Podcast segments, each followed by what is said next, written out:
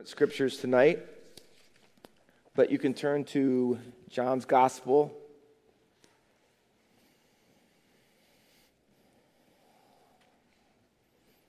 You might be able to say that lost people, whether they thought about it or not, have a purpose for their life, but they design it. Christians, the big difference is we, God designs our purpose.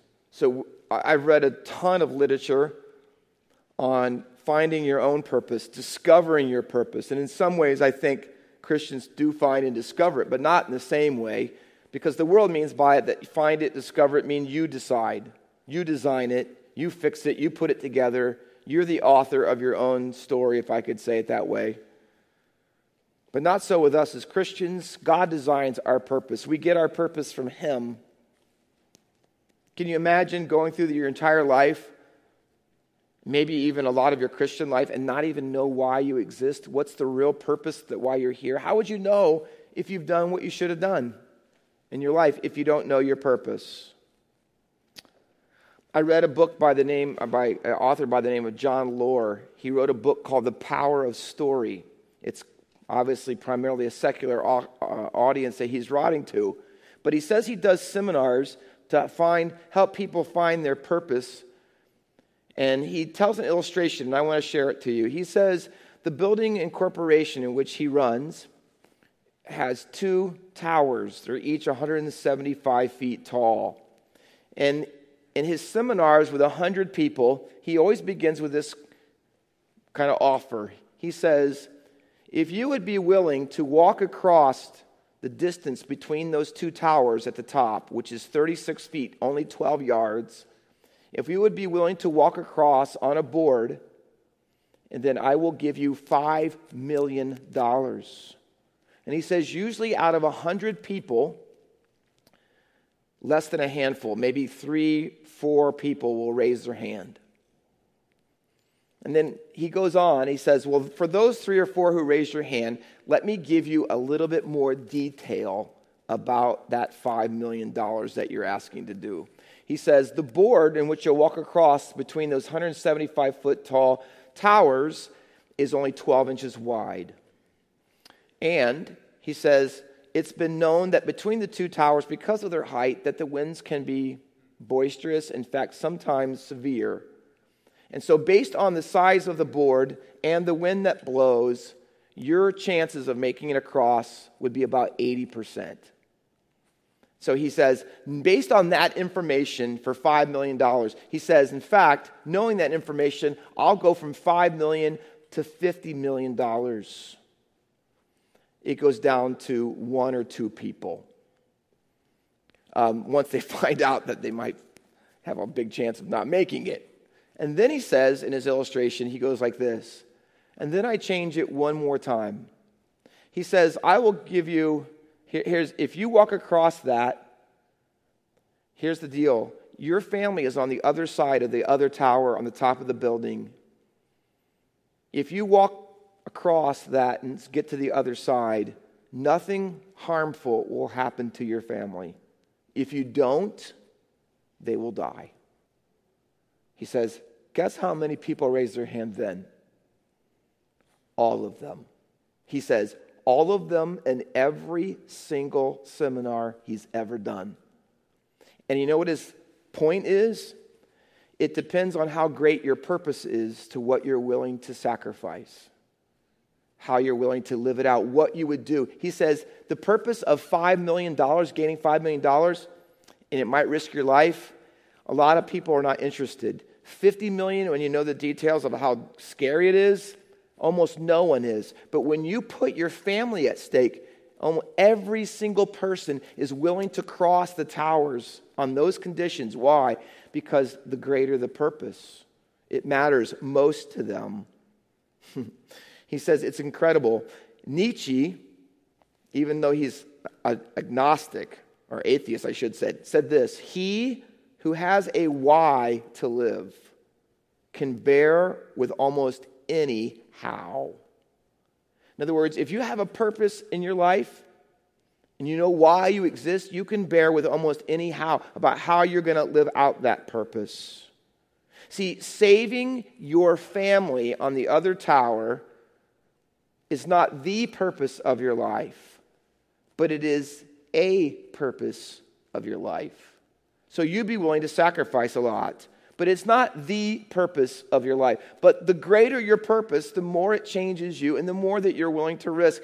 And I read an illustration, or I should say a statistic, that a large percentage of women, uh, especially young women, who when they find out they're pregnant, even though they may be chain smokers, meaning two plus packs a day, the very day they find out that they are pregnant, stop smoking completely, immediately. They will stop no more cigarettes the entire time that they are pregnant. Within two months of the baby being born, they pick up cigarettes and go right back to it. And you say, what in the world is that? Because, and, and, and I read stories this week, and they said this, their friends for years have told them, you got to stop smoking. Their parents told them, you got to stop smoking. Co-workers, you've got to stop smoking. And they gave them all the reasons. It's bad for your health. You could get cancer. This could happen to you. And it costs so much money. And blah, blah, blah. And they told them all these things. But see, none of it was as great of a purpose as knowing you had a live child inside of you. When they got that purpose, they could stop right away. But once that purpose was gone, they went right back to it. See, the purpose that you have makes all the difference in your life. Everyone here tonight, in this world, in fact, everyone has a purpose. And the purpose is the center of your story. Without purpose, your life, our life has no meaning, no coherence, no direction, no momentum. Without purpose, there's no organizing principle. But with purpose, people are willing to sacrifice. They're willing to risk. They're willing to attempt extraordinary things that they might not have ever done before. Dan McAdams wrote a book called The Redemptive Self, Stories That Americans Live By. And in it, he said this, I know what to do every day, but do I really know where I'm going and why I'm doing it? You know, it can be true of our world. A lot of people get up every day and they get up and they go through the routine and they get up and they go to work and they come home and they have this and they take their kids to that and they do a lot of things. And you know what? It can be true of Christians too. Maybe you have that kind of a, this is what you do every, you know, you do all these things, but why do you do them? Do you know really where you're going and what's happening, what really matters most in your life? See, we need purpose. An executive, I read his story, he said this, see if this isn't you in principle. When asked, he was the C E O of a company making tens of millions of dollars. They asked him, what was most important in your life? What was your purpose? He said, my son Noah is the most important part of my life. Yet he was asked another question, and it said, if you continue on the path that you are on, where will your family end up? Five, meaning it's exactly where I want to be, or a one, you'd be in serious trouble. You know what he said? I'd be fortunate to be a one. Now, how is it possible? He said, the greatest part, the most important, the purpose of my life is my son. But yet there was nothing going on, almost nothing that supported the view that that was his purpose in his life. Ask yourself today, could you even answer? Did it come right to your mind? What is the purpose of my life? Why do I get up every day? Why do I go through the routine? Why do I do this? Why do I come? Why do I do, why do I do anything? Do I have a purpose? If not, why not? Does it matter that you don't know why you're here? Do, does it matter that your purpose does not influence your direction, your goals, how you spend your money, how you use your time? I can tell you this, it's important. You know how I know? One reason is uh, many years ago, Rick Warren, and I wouldn't recommend reading it, but he wrote, he wrote a book called Purpose Driven Life. fifty million copies. fifty million. That's worldwide. You know what that means? A A lot of people care and want to know the purpose and meaning of their life. Purpose is the thing that you will fight for. Purpose is the thing that will keep you up at night and get you up in the morning, and you'll do at any cost. If you have a purpose, then you know exactly how to live your life. If you have no purpose, or you have a purpose and you don't live any of it, then your life and story will be a sham. Faulty purpose always ends up in a faulty ending. Most people, hear me, including a lot of God's people, have this going on in their lives. They have a purpose, or they know what their purpose should be, but their life is not aligned with it. You could say, let's take the most vague one, God, I want to glorify God in everything, but their life would be so far from being aligned with that purpose because it's not true. Most things in their life maybe do not glorify God. What we're going to find tonight as we look at Jesus is how to line your purpose up with your life. How what you exist for is what you live for. Is that true? To what degree is it true in your life? Let's look at a few of them.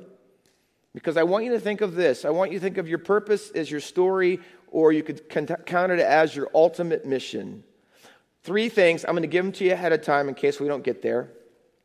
Number one, your purpose will give direction. Number two, your purpose will give meaning. And number three, your purpose will help shape identity. All right, we're going to look at all three of those. Um, God-given purpose. We're going to look at Jesus, and then we're going to look at Paul. So I want you to turn to Luke, I'm sorry, I told you John earlier, we're going to go to John, but Luke four forty-three. And I want to give you these, I'm going to tell you up front and just talk while you're turning. There are phrases that we can't get to tonight, but here's two of them. If you want to find out Jesus' purpose, he tells it positively and negatively. He uses the phrase, I have come into the world. Or he says this, I have not come. I have come or I have not come. And we don't have time to cover all of them tonight. I wish we did, but we don't. We're going to ta- tackle a few of them and hit the highlights. Luke four forty-three, toward the beginning of his ministry, he departed and went to a desolate place, and the people sought him and came to him and would have kept him from leaving them. But he said to them, number one, purpose gives direction. I must preach the good news of the kingdom of God to the other towns as well, for I was sent, underline it, for this purpose. I was sent. So, who gave Jesus his purpose? His Father did. He was sent. You're going to find when Paul talks about his purpose, he was sent. He did not design his own purpose. Hear me. He did not look at his personality and figure out what it was, or the Enneagram, or any of that, sorry, stupidity.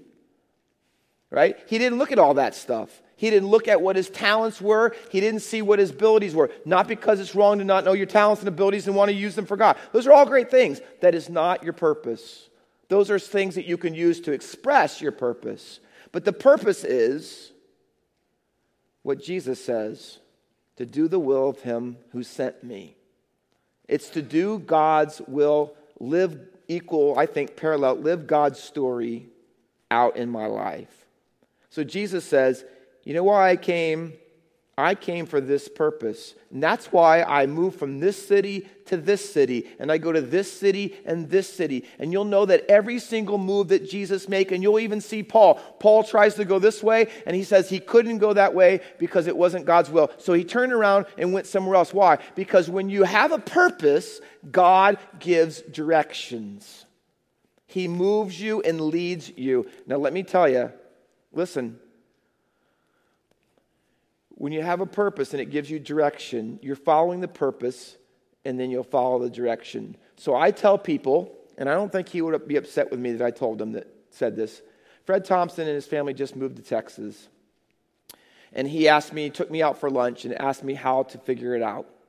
So I said, here's what you do. You don't buy a house first.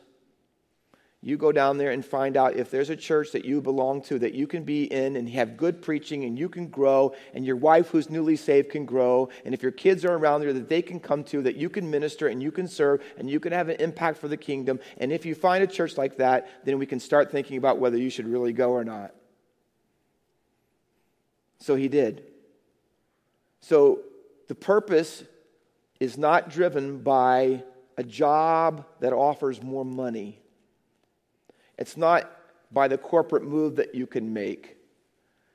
The purpose is, are you sent? And mission always comes first.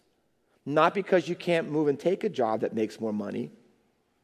Not because you can't do, because that's not it. I, I have told my kids, I'm fifty-nine, I've been at Faith Baptist Church for twenty-seven years, and I said, I don't know how much longer they're going to tolerate me, so what am I going to do? So someday in my life, I don't know, some, I may be somewhere else, right?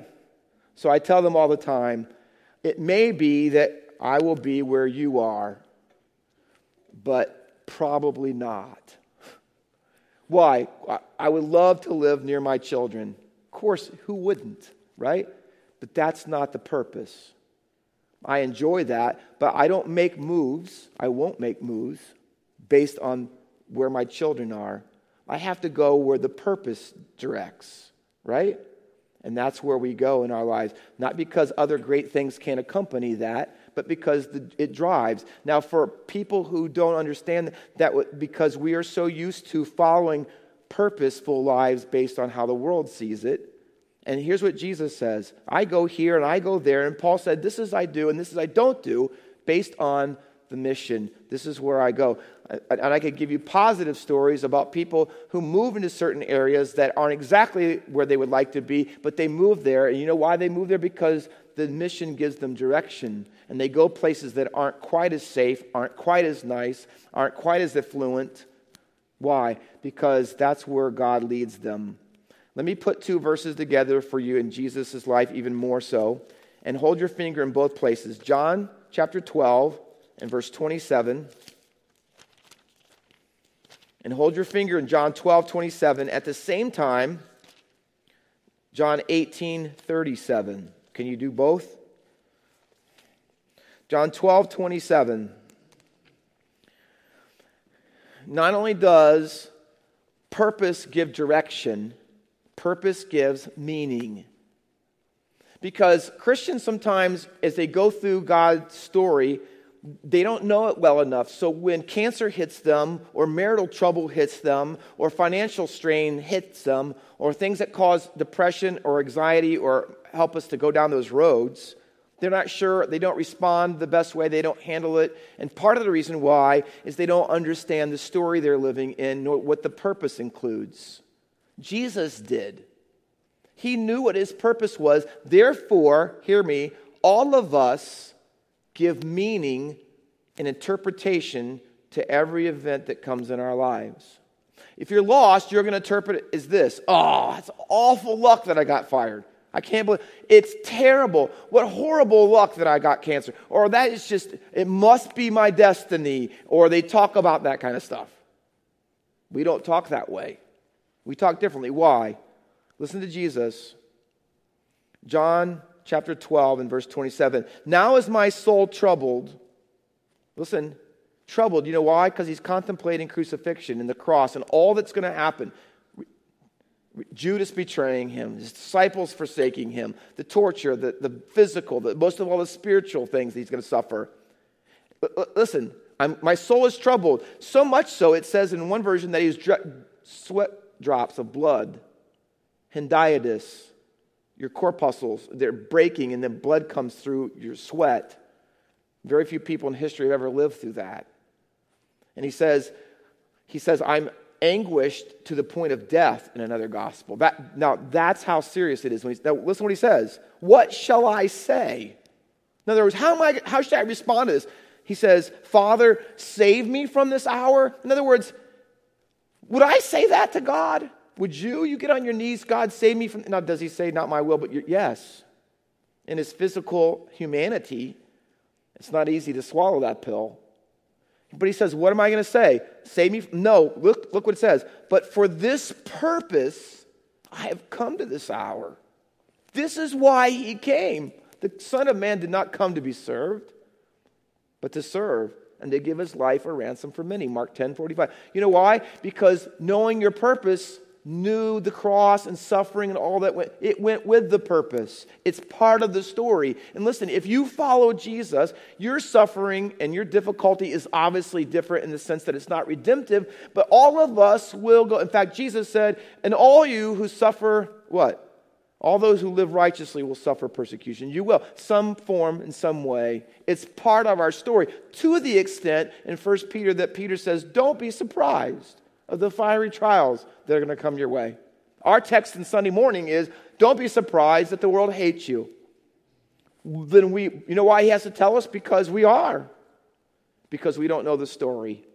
We don't understand that suffering and difficulties and trials and loss is part of it. It doesn't mean that it's easy to handle, but it shouldn't, shouldn't surprise us. And Jesus says, what should I say? That get me out of this? No, this is part of my story. I know why I, I have a purpose. I know what that means. Hold your finger and turn over to eighteen thirty-seven. Jesus is standing before Pilate. Now even closer. I mean, within hours of the hour. And he says in eighteen thirty-seven, Pilate said to him, so you are a king. Jesus answered, you say that I'm a king. Underline it again. For this purpose, I was born. And twice, the only time Jesus uses that phrase in a double way, he says, and for this purpose, I have come into the world, as Phyllis said, to bear witness to the truth. Everyone of the truth listens to my voice. So he says this, I know why I'm standing in front of Pilate. I know why I'm here. I know why I was born. I know why, ex- humanly speaking, I came into this world. I know why I came to die. I know that purpose in my life. Therefore, he knew how to interpret Pilate not believing. He knew what it, he knew when people spit on him and slapped him and hurt him. He knew when the nails went through. This was his purpose. He faced it differently, and so can you. You can face all the problems and trials and difficulties you face differently. Why? Because you understand the interpretation. You know why they come. You know the story. You know how to live in it because you watched Jesus do it, and you're living the same thing in your life. Paul, if I could tell you, I have a lesson on it. It's Jesus is the perfect pattern of the story, and Paul is the best imperfect pattern of the story. Paul says, imitate me as I imitate Jesus. And so if we want an imperf- imperfect example of how to follow Jesus as best you can as a sinner, Paul is the man. Let me give you his God-given purpose, and I want you to look how these work, because it's, a, it's very similar, if almost identical to Jesus, and that's Acts twenty-six.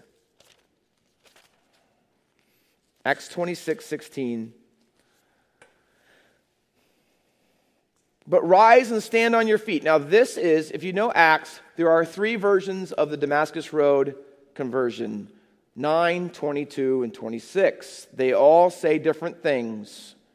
Okay? Let me show you this truth. He says, in this version only, the last one, he says in twenty-six sixteen, but rise, Jesus says to him, stand on your feet, for I have appeared to you, there it is again, circle it or underline it, for this purpose. Now he's going to give you a string of infinitives to delineate more detail that purpose. To appoint you, there's the first one, T O, to appoint you as a servant and a witness. Jesus came to Pilate. You know what his purpose was? To witness to the truth. What is Paul's? To witness to the truth. The things which you have seen and those which I will appear to you, delivering you from your people and from the Gentiles to whom, watch, I am sending you. Jesus was sent by his Father, right? Paul was sent by Jesus. He didn't ask for that purpose. Let me show you exactly a little bit of what the first time. Turn to nine twenty-one. This is the first version of his conversion. And you can put them as brackets or opposites of one another. In our text in twenty-six, it was the positive aspect of Paul's purpose. Chapter nine reveals the negative part of what his purpose was before he met Jesus. Chapter nine, I believe in verse twenty-one, reads, and all who heard him, meaning now that he's saved, he's preaching Jesus. Before he was persecuting Jesus, now he's preaching Jesus in a very short period of time. And it says, and all who heard him were amazed and said, is this not the man who made havoc in Jerusalem of those who called upon this name. And has he not come here, look at it, for this purpose? Can I t- can you look at it in those terms? You know what salvation is? It is a complete transformation of your purpose. So does it matter your purpose? Absolutely. It is a demonstration of your salvation. That before you were saved, you had this as your purpose. And all the ones that we said tonight, happiness, this, self-fulfillment. See, that used to, you, maybe some of you could look back and say, well, that was me. I wanted that, and that's what I wanted, and I thought that would do it for me. But when Paul gets saved, twenty-two says, now, now he has a different purpose, a completely different purpose. Every child of God in this room tonight should have a completely different purpose than anyone else in this world. Specifically, if you had any type of life before you got saved. Your purpose should be so different in how you get up and how you live your life every single day. Every single day. See, God has given you a purpose. And if you read it, we don't have time tonight, but in Acts twenty-six, after verse sixteen, he says, here's what you're going to do. You're going to open the eyes of people that are blind. You're going to help them to be transformed out of the kingdom of Satan into the kingdom of my dear son. You're going to take them out of darkness and move them into light. And Pastor Dave was just is right. See, your purpose changes this. It changes your understanding of God and what story you're in. Paul used to be in the story, I hate Jesus, I want to kill him. And now his story went from I love Jesus and I want to tell everybody about him. That's how radical it was. Does your purpose change you? Does it motivate you? Do you get out of bed and say, thank you, Jesus, for giving me purpose, a permanent purpose, an eternal purpose? Does that change and move you inside? Do you ever wonder why? I have read over and over again, and it never stops amazing me, about all the times and all the things and the list that Paul records of all the beatings he took. Shipwrecked and in the deep, and he was flogged, and he was beaten with rods, and he was in prison, he was left for dead, and on and on and on the list goes. I can't imagine if he truly died in his early sixties. I don't know how he got from place to place. I don't know how he walked. I mean, can you imagine? How do you keep going? We don't know anything about that. We can't get up every day in our air-conditioned houses and drive in our air-conditioned cars to our air-conditioned job. And we think we have it rough because it's ninety-three outside. And it stops us from our purpose.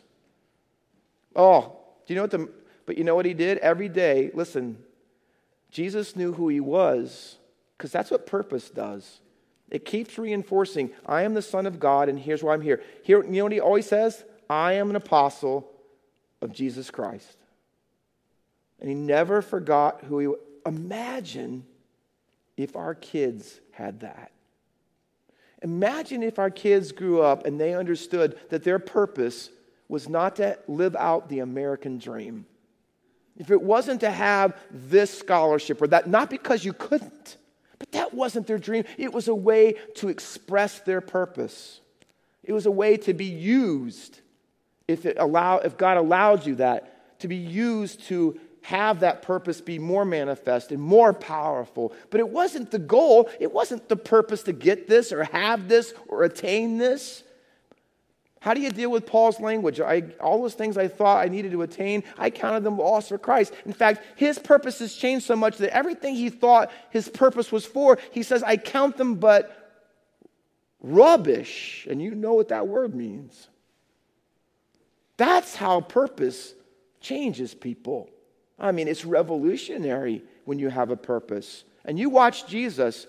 His purpose said, this is what he said, this is where he went, this is what he did, this is what he didn't do, this is why he had Zacchaeus and went over to his house for lunch, and this is why he stopped by the well at the Samaritan, this is why he asked people and stood around with people and hang around people that no one else did. Why? Because it was the purpose, it was the story. Have you ever looked at it?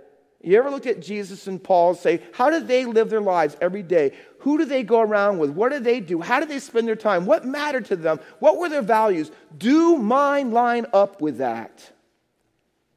Do they? Or you don't want to take any risks? You're never going to go on a mission trip?